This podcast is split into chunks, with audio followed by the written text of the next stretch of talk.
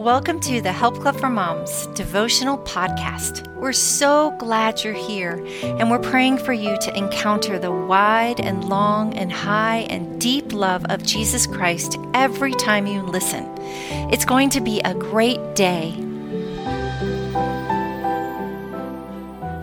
Hey, thanks for joining us today on the Help Club for Moms podcast. This is Tracy Barsky, and today we're going to be talking about My Thoughts versus God's Thoughts by Mary Jo Mast. First, let's pray. Father, I thank you so much that you speak truth over us, that you don't let us just wallow in the lies that we hear from the enemy, and that you you value us and you love us and you have a purpose and a plan for our lives, Lord. And I pray that we would hear the truth of your words through Mary Jo today that you would um, just open our hearts and minds to what you have for us today. In Jesus' name I pray. Amen.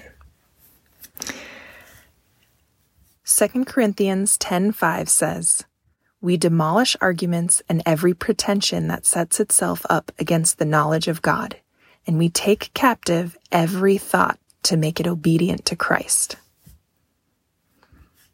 Does your saved or Christian child struggle with negative thoughts.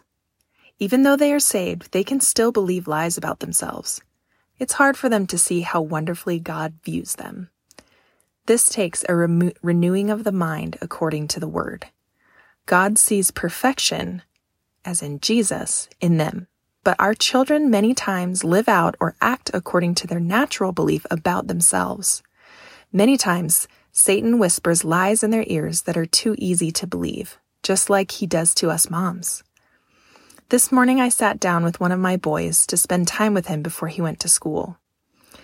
Tears welled up and spilled over as he shared the lies he was believing about himself. I'm a bad boy. I'm disobedient. I'm unloved. I'm a failure. I'm a sinner. I'm impure. It would have been easy to agree but the Lord gently reminded me, although these feelings feel super real to my child in the moment, they are not true according to the word. Therefore, the lies cannot be validated. Jesus said, "My child is already forgiven" in 1 John 2:12, John 3:16, and Ephesians 1:7. My child is dearly loved in Malachi 3:17. My child is God's child. 1 John 3:2. My child is a new creation. 2 Corinthians 5:17. My child is alive in Christ. Colossians 2:13 through 14. My child is saved. Romans 10:13. My child can do all things through Christ. Philippians 4:13. My child is chosen, holy, beloved, compassionate, kind, humble, meek, patient, and forgives. Colossians 3 12 through 13. I took some time to speak the truth, what God says about him, and prayed with my son. I felt hope rise in his spirit and God's joy returning in him.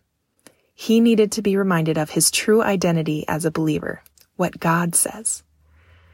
While he is gone, I'm doing a more in depth study, looking for even more truth with scripture references. I cannot wait to share them with him this afternoon when he comes home. I want him to hide God's precious words in his heart so they continue to shape and mold his life. Moms, it's super important for our children to know and believe God's word. It exposes Satan's tactics and renders him powerless. Like a mighty battering ram, it helps them defeat the enemy and walk confidently in God's divine purpose for their lives. Love Mary Jo and the Help Club for Moms team. Father, I thank you so much for this wisdom and the opportunity to speak truth into the lives of our children. I pray, Lord, that we would each read those things to our children and tell them these things often, but also, Lord, that we would be speaking those things to ourselves, that we would be believing the things that you say in your word about us. Lord, we know that you love us and that you have a great plan for us. And I pray that we would walk in that truth today. I pray that you would go before them and just bless their day. In Jesus' name I pray. Amen.